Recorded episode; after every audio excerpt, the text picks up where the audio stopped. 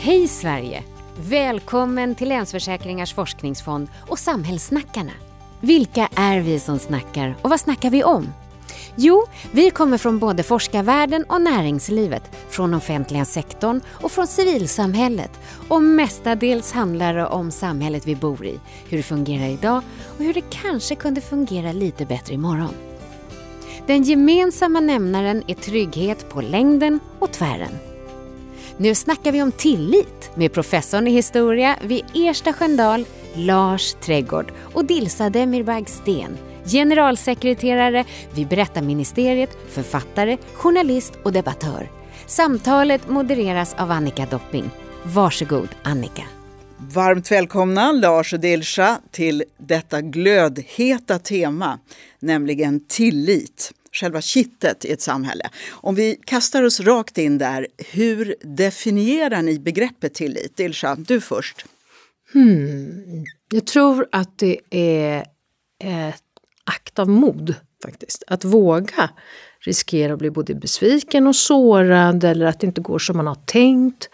Och där i stort och smått, alltså tillit kan ju vara till eh, de första människorna man möter, vilket är familjen. Men det kan också vara till grannen, klasskamraterna. Och i takt att man växer upp så när man, världen växer utanför en, eh, grannarna men också samhället i stort. Eh, och tillit är också, finns ett flöde, tänker jag, det är en rörelse framåt att man ger innan det faller sig naturligt att man ger innan man vill ha något så att säga. Mm. Men du tänker att sårbarheten i att öppna sig är en viktig del av det här? Att, att vara utan rustning så att säga i, i sin tillit till någon. Spännande! Ja, lite så. Och du då Lars, vad tänker du? Hur definierar du tillit? Ja, som forskare så är lite orienterade kring de här typerna av frågor som vi ställer i den här tillitsbarometern. Ja. Eh, och, och, de här frågorna som, som man har framförallt har använt i tillitsforskning, det vill säga du har två svarsalternativ, du säger antingen litar du på människor i allmänhet eller så säger du du kan inte vara försiktig nog i umgänget med andra människor. Eh, det tror jag fångar ytterst också hur man ser på människans natur. Alltså är människor i allmänhet goda och pålitliga eller är det folk som man ska vara väldigt försiktiga med. Va? Ja. Eh, så att mycket har det faktiskt att göra just med den här idén, liksom, är människor i, i grund och botten goda och pålitliga eller inte? Eh, så det, jag skulle lägga det till, sen tycker, håller jag med mycket om vad Disha också säger, va? men just den, den aspekten på synen på människans natur tror jag är väldigt viktig. Och om vi då går till den här tillitsbarometern, berätta Lars, vad, vad är det för någonting? Ja, det är en undersökning som vi har gjort nu i två omgångar. Först 2009 och nu igen 2017 där vi eh, velat fokusera på skillnader inom Sverige. Väldigt mycket tillitsforskning handlar om att jämföra olika länder och vi vet från början att Sverige är väldigt mycket av ett högtillitssamhälle.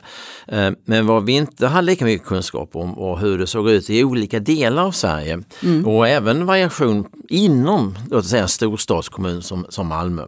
Så vi har velat förstå den här variationen bättre och sen givetvis se hur den, om den har några samband med, med andra eh, variabler som vi brukar säga. Det kan ju allting från ekonomiska skillnader till mångfaldsfaktorer i, relaterat till eh, migration till exempel och mycket, mycket annat. Eh, så det är huvudsakligen vad, vad, vad liksom, vårt mål har varit med den här tillitsbarometern.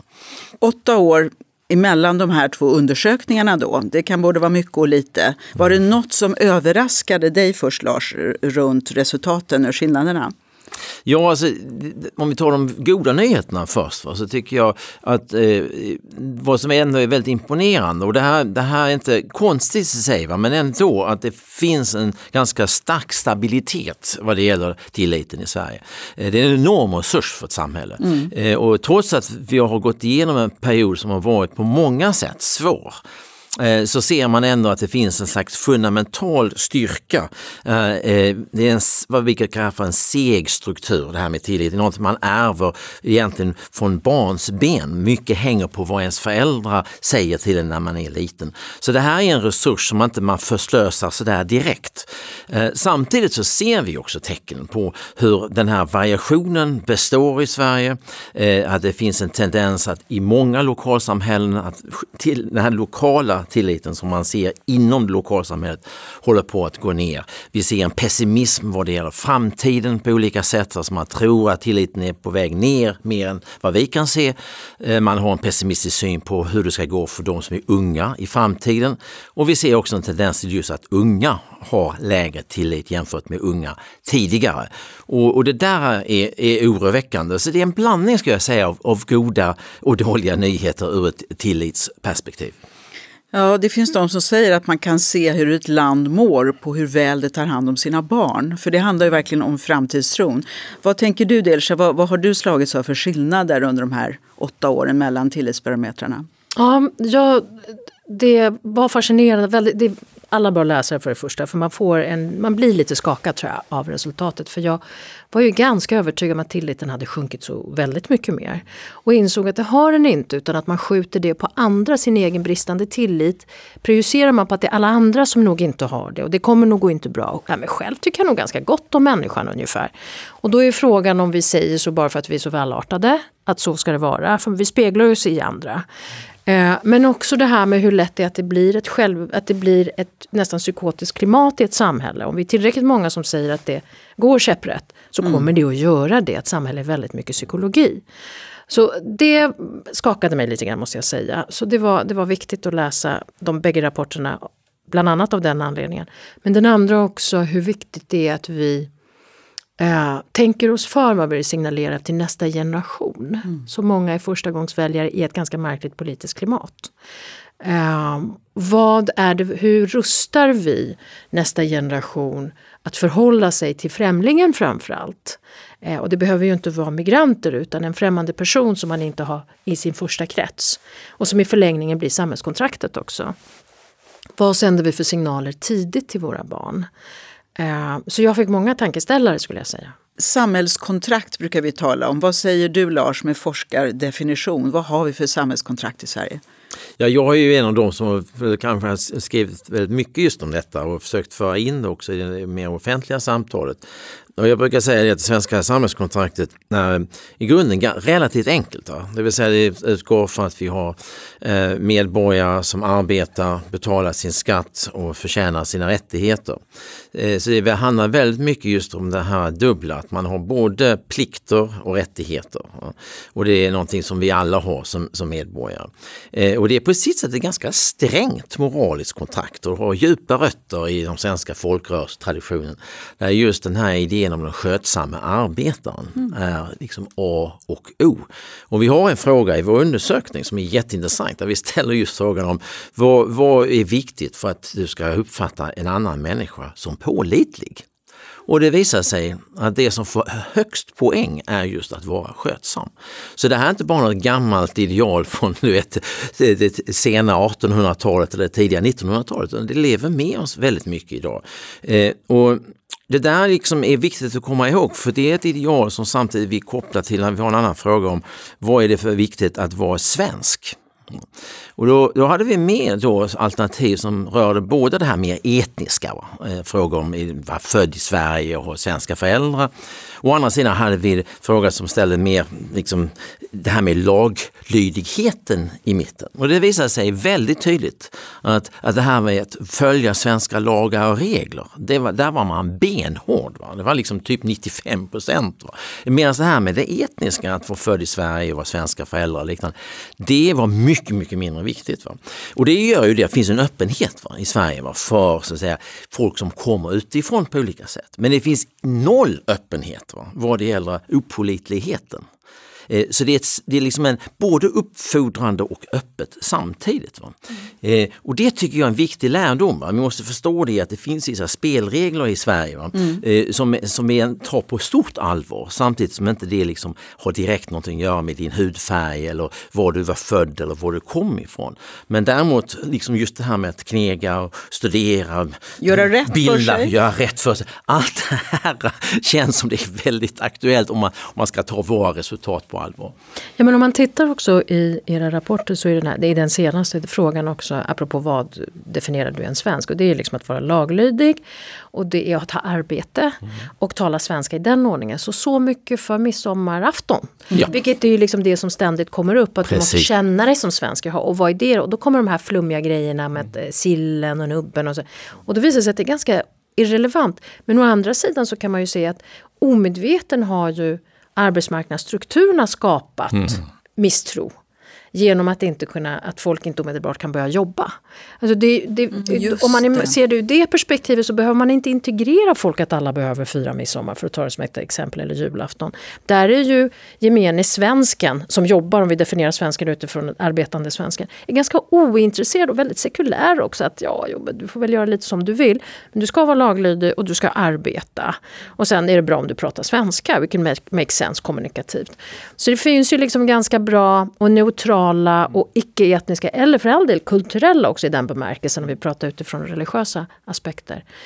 Jag tror det är jätteviktigt som, som Disha säger nu, jag håller helt med om detta. Eh, och där, där kommer ju då en, ett problem som ju vi är mitt i i Sverige idag. Det vill säga att vi hade under väldigt lång tid, va, på 40, 50, 60, in på 70-talet så hade vi ju en väldigt nära koppling mellan arbetsmarknadspolitik och invandring. Och det betyder att de som kom under de omständigheterna kom in på arbetsmarknaden direkt. Va? Det var också en tid där det var stort sug efter arbetskraft. Sen har vi då kommit in efter oljekrisen, så kom vi in i en period när man inte längre ville göra detta. Det var nu känslan av att nej, det finns inte så många jobb, vi stänger dörren, vi, vi vill inte ha fler som kommer hit som är arbetskraftsinvandrare. Och sen börjar man så smått börja då med vad vi kallar för den humanitära flyktingpolitiken. Mm. Eh, och den kan vi ju säga på många sätt att vi tycker är väldigt fin. Att det är liksom ett, vet, Sverige som en moralisk stormakt och allt detta eh, som vi kan applådera. Men samtidigt va, så har du då särkopplat va, invandringspolitik från arbetsmarknadspolitik. Och då kommer vissa problem som brev på posten. Och det är lite grann där vi befinner oss idag. Eh, så vi har liksom en, en otakt va, mellan arbetsmarknaden arbetsmarknadspolitik å ena sidan och den, den invandringspolitik som vi haft. Och som jag säger, det här är komplext. Vi, vi, kan säga, vi kan säga men vi vill ha en viss humanitär eh, flyktinginvandring. För det är viktigt för oss för att vara liksom en, ett bra land. Men samtidigt måste vi då också förstå att då kommer det dyka upp problem som är väldigt annorlunda från de vi hade när vi fokuserade på arbetskraftsinvandring. Mm. Eh, och det där tror jag är någonting som vi börjar, liksom, vi börjar nyktra till lite grann kring detta nu. Eh, men det är ett svårt, svårt, svårt problem just för det som Dilsa säger. Va? Det är liksom, finns ingen annan väg in i det svenska samhället än via arbetet i grund och botten. Och det gäller ju både män och kvinnor. Va? Det är ett individualistiskt samhälle som är jämställt men det är också ett krav. Va? Det går inte att komma till Sverige och säga nej men jag tänker vara hemmafru. Va? Du kommer inte få någon pension, mm. du kommer inte ha någon status, du kommer vara utanför samhället på så många olika sätt. Och detta är ju inte helt lätt om du kommer från en kultur som har en annan föreställning föreställning om familjen, jämställdhet, barns rättigheter och så vidare. Så där är jätteintressanta, viktiga och svåra frågor. Och en annan aspekt som jag tänker på när det gäller arbete bortom huruvida man, man uppfattas och känner sig som svensk inte. Det är också att det är en helt naturlig integrationsplattform. Alltså att möta människor utanför den första kretsen. Och om man är hemmafru liksom på Östermalm eller i Rinkeby så blir du relativt isolerad för att ta som ett exempel. Mm. Så att, eller, eller man och går och drar på torget ungefär. Men att komma ut på en arbetsplats och tvingas möta någonting som inte är, är vedertaget i din värld. Förhålla sig till det. Det är klart att det, förr eller senare händer det. Det händer för vissa snabbare men andra lite långsammare. Men det kommer vara en rörelse framåt än om du är isolerad. Så det är, liksom, det är många, många arenor eller mötesarenor som också i, i takt med bostadssegregationen eh, som är starkt kopplat till arbetsmarknaden, självklart, där du inte har råd mm. att bo någon annanstans och så vidare för att du kommer inte ut på arbetsmarknaden så samlar vi ganska många utmaningar. Bostad, arbete och skolan, de naturliga mötesplatserna. Mm. Och jag, jag, tror det här är väldigt viktigt för att vi, vi har ju försökt titta på när vi, när vi studerat just så här, vad är det för samband låt säga, mellan mångfald och eh, tillit. Va? Och så har man då tittat på eh, olika sätt att se på det positivt. Va? Alltså inte bara liksom se det här som ett automatiskt problem. Va? Det mm. finns vissa resultat som tyder på det men en teori då tar det här positiva i vad man kallar för kontaktteori. Mm -hmm. Det vill säga, har man mer kontakt till exempel med grannar, eh, då tenderar man också att ha mer tillit. Va? Så liksom det här mötet är då väldigt viktigt. Men så visar sig också den här forskningen att det, det inte, räcker inte bara liksom att kasta in folk i ett rum och hoppas på att det ska bli bra. Utan det är väldigt viktigt att man har ett gemensamt projekt. Och det här kommer från forskning kring vad som händer när man har svarta och vita i amerikanska militärenheter. Va? För då, då, försöker de ju överleva tillsammans va? och då är ganska snart så upptäcker man att det är ganska ointressant om man är svart eller vit. Va? Mm. Och det är likadant med en arbetsplats. Va? Alltså kommer du in på en arbetsplats, va? Du, ska, du ska lösa ett problem, du ska bygga en produkt, du ska ha en service du sköter. Ja, efter ett tag så inser du att vi är ett team. Mm. Vi försöker lösa problem tillsammans. Och då skapar man också den här överbryggningen överbryggande formen av tillit. Så det är viktigt att förstå, vi måste skapa mötesplatser men samtidigt måste det vara projektrelaterade möten. Det kan inte bara vara möten i största allmänhet, för då kan det bli rena revirstrider som vi ju ser i en del förorter med olika gängbildningar till exempel. Och då blir den här mångfalden negativ. Mm. Då bör man få konflikter istället. Så att, då åter vi tillbaks på arbetet. Jag håller helt med Dilsa här, det är oerhört viktigt. Och där finns det ju en aspekt till med självtilliten. Jag tänker igen då på de som, inte minst män, som har haft hela sin identitet, värdighet, stolthet i att vara familjeförsörjare och som då inte får den möjligheten här. Det är ju fruktansvärt farligt med och som i sin tur då väcker, väcker bristande tillit från omvärlden, både den inre egna och utifrån. Så arbete är verkligen nyckeln. Även om vi råkar ha det som en dygd i Sverige mer än i andra länder så är det också en väldig möjlighet i det. Mm. Det är speciellt, alltså, om vi ska vända lite grann på det var, så kan man säga så här att hade vi i Sverige haft en lite mindre så här, arbetsfixerad och min, lite mindre individualistisk, lite mindre jämställd kultur så hade man kunnat tänka sig att det fanns liksom andra möjligheter för integration. Va? Eh, I så att säga, de här gemenskaperna från familjen och utåt. Va? Eh, och, och, det gör att vi i Sverige är lite mer sårbara. Va? Vi är ett högtillitssamhälle eh, som har ett samhällskontrakt som också är sårbart just för att det bygger på den här liksom tilltron till staten, tilltron till arbetet, till tillgången till de, alla de här resurserna, både sociala och ekonomiska, som är kopplade till arbetet. Eh, så, så det är också det är en styrka för Sverige men det är också en sårbarhet. Eh, mm. Och det är lite grann det tror jag som vi också lever i nu för ögonblicket. Det som Dilsa betonar att lagen är en som väldigt praktisk minsta gemensamma nämnare där det inte behöver vara någon värdering utan det är den. Sen be behöver den förnyas och moderniseras ibland och är inte kanske anpassad. Men att, att vi kanske inte ens har varit tydliga med det. Att vi har ett rättesnöre. Nej men vi är tydliga i alla andra sammanhang utom i vissa sammanhang. Mm. Alltså annars vi, det ju, lär vi alla våra barn att lagen, den sätter man sig inte över. Och tycker vi att det är fel på lagen, ja då finns det lagar om hur vi ändrar det också. alltså det är den demokratiska processen. Det kliver inte in en diktator och ändrar från dag ett. Och det är ju det där för att säkra så att säga demokratin. Men det, det, de här aspekterna apropå, uh, nu går vi över till brottsstatistik och så vidare, det är också ganska viktigt att komma ihåg att när människor begår brott, om de kommer ifrån Somalia, så är det sällan för att de kommer från Somalia de begår brott, utan det är oftast lågutbildade fattiga människor. Och den alltså klassdimensionen och att underklass har inte mer brottsbenägna för att de föds per se, där är det miljö och arvfråga som kommer in. Uh, och det är bara att titta på hur det ser ut i respektive länder till exempel. Um, så att, jag menar, Ja, vissa saker kan förklaras med kultur, till exempel. Jag skulle säga att heders, hedersproblematiken är def definitivt kulturellt betingat. Eh, och kan härledas till det oavsett eh, föräldrarnas socioekonomiska bakgrund och kön också. Medan vissa, eh, jag menar rån, droger är oftast knutet till en socioekonomisk bakgrund oavsett var man kommer ifrån. För vi, det är inte så att vi inte har blonda knarkare eller, eller eh, förövare och så vidare. Så att, jag menar, skilja även på dem, de sociala aspekterna och vad som är kulturella och mm. vad som är ja, socioekonomiska och så vidare. Ja, och det här, alltså vi ser ju det här också väldigt tydligt i tillitsforskning också. Om vi, när vi vill titta liksom på vad, vad är det som har samband med så att säga, lägre tillit så är det ju väldigt tydligt att, att eh, hög tillit är kopplad till mer jämlikhet eh, socioekonomiskt, va? Eh, jämställdhet, eh, utbildning, ekonomisk inkomst. Va?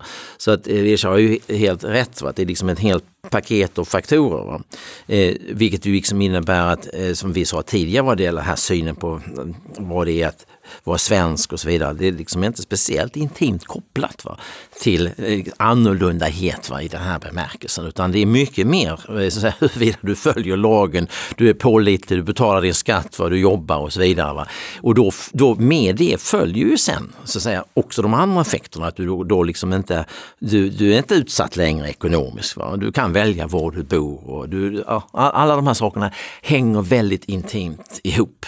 Och det, det är liksom, jag håller ju med att det är väldigt olyckligt om man så säga, bara fokuserar på en aspekt va, av detta. Då. Låt oss säga frågor som rör kultur eller etnicitet. Mm. För då missar man så att säga, de här andra eh, aspekterna som är, som är kanske mer viktiga. Va. Eh, jag, tror, jag tror det är mer avgörande just huruvida man kommer in i arbetslivet än var man kommer ifrån.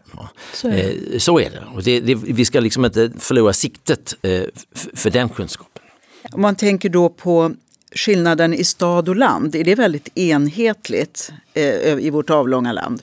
I Sverige så, så är ju, vi ser ju skillnader och det finns ju även i Sverige så att säga, en gryende debatt va, just kring så att säga, polariseringen mellan storstäder och landsbygd. Och vi såg det i de senaste valen också till exempel. Va.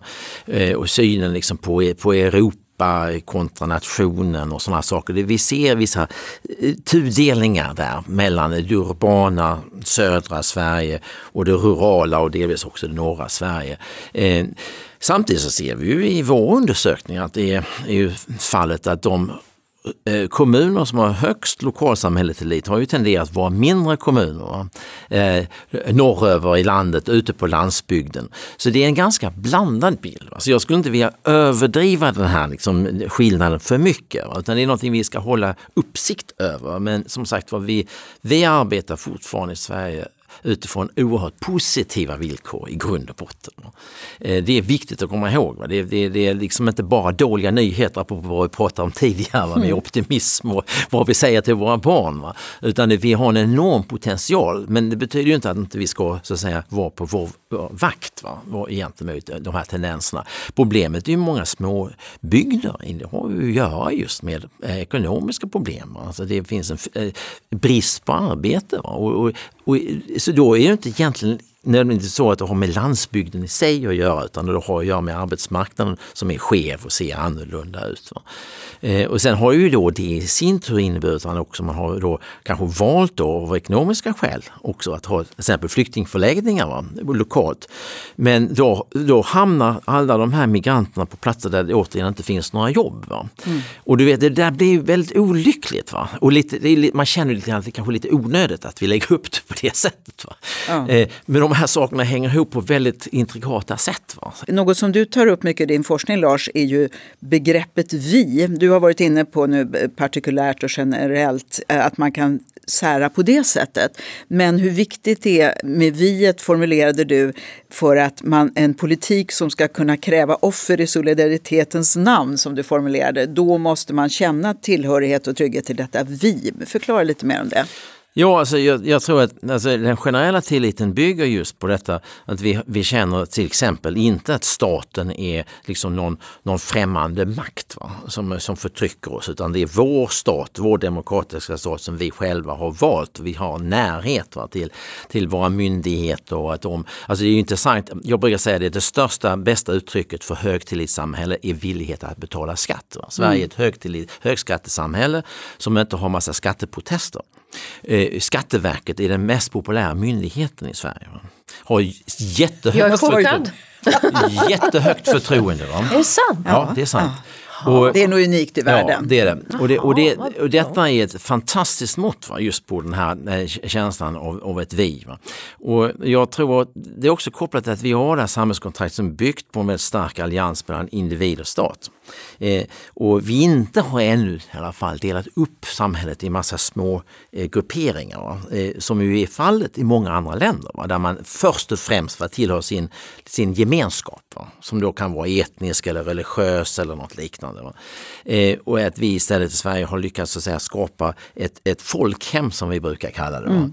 Eh, och, och det också något som vi kan kalla då för ett medborgarhem. Alltså det var så Per Albin Hansson uttryckte det i sitt berömda tal 1928. Folkhemmet, komma, medborgarhemmet. Och Där det inte finns kelgrisar och inte styvbarn ja. utan alla har samma värde.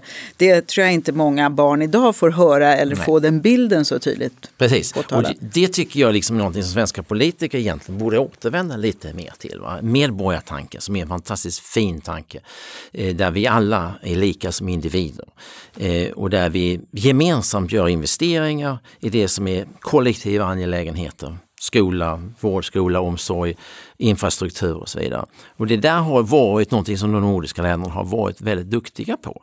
Eh, och det där tror jag vi ska hålla i sikte. Va? Eh, och, och, där kan man också inkludera folk som kommer utifrån va? På, den, på den principen. Va? För då säger man att ni ska vara lutheraner eller ni ska vara vita eller ni ska ha svenska anfäder. Va? Utan man säger att ni ska vara medborgare. Mm. Och i medborgarkontraktet så betyder det att ni gör vissa saker, ni betalar skatt och jobbar och så förtjänar ni era rättigheter, punkt slut. Va? Detta är på någonting, för mig i alla fall, någonting som är väldigt öppet va? och inkluderande samtidigt som det är krävande. Avslutningsvis, eh, vilka tänkbara spår ser du från här och framåt?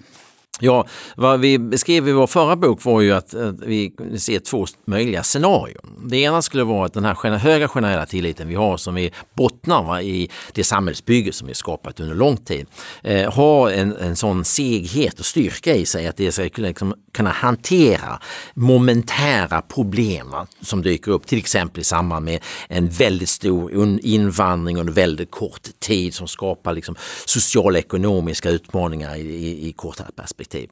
Det, det positiva scenariot att det här liksom kommer över tid lösa sig. Eh, det mer alarmistiska perspektivet är då att vi inte liksom hanterar de här typerna av utmaningar utan detta liksom skapar då eh, fick fickor av lågtillitssamhällen inom Sverige eh, och att det i sin tur så att det genererar konflikter av olika slag eh, som sen över tid, kanske över en 30-40 års perspektiv, börjar undergräva den generella tilliten. Och det är för tidigt idag att säga någonting om detta men vad den här nya nya undersökningen visar i alla fall, det vill jag säga med viss bestämdhet, är att vi kan liksom inte se någon allmän tillitskollaps vad det gäller den generella tilliten. Och det är väldigt bra nyheter i min mening. Eh, däremot så är jag ju oroad över att vi har så låga försvarsfrekvenser i vissa delar i våra kommuner som ofta är just de här utsatta områdena. Eh, så det, det, det finns också problem va, som vi ser. Så att eh, den där, liksom, de här två scenarierna, det är, det är liksom fortfarande väldigt aktuell fråga. Eh, och vi kommer ju vilja upprepa den här undersökningen kontinuerligt just för att kunna eh, ha koll på detta över tid. Va? Men jag skulle säga att vi behöver nog ett 30-40 års perspektiv för att kunna se detta fullt ut helt enkelt. Men om vi försöker stämma i bäcken då, om du skickar med några några tankar till politikerna. Vilka beslut skulle kunna skapa förutsättningar som dämpar negativa effekter av ojämlikhet och, och, och mångfaldsutmaningar? Vad kan man göra då som politiker? Vilka beslut kan stävja?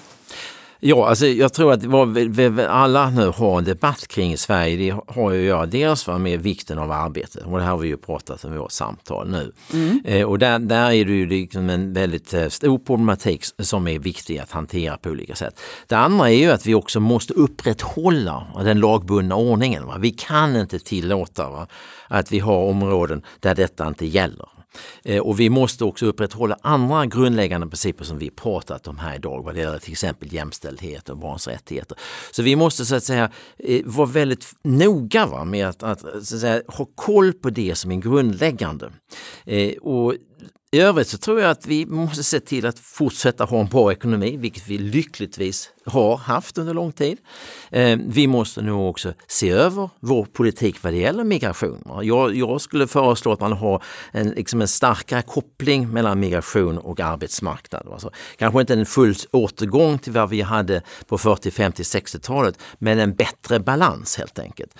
Eh, för det tror jag skulle, alla skulle tjäna på detta, även eh, de som är, kommer hit som migranter eller invandrare. Eh, så det är ett par områden som jag tror eh, vi kommer att ha en väldigt spännande diskussion i det här valåret som vi är inne på nu. Så det ska bli hyperintressant att se vad politikerna själva säger. Och Dilsa har redan sammanfattat bostäder, skolor, arbete. Där har vi nyckeln. Tack så hemskt mycket båda för mycket givande insikter.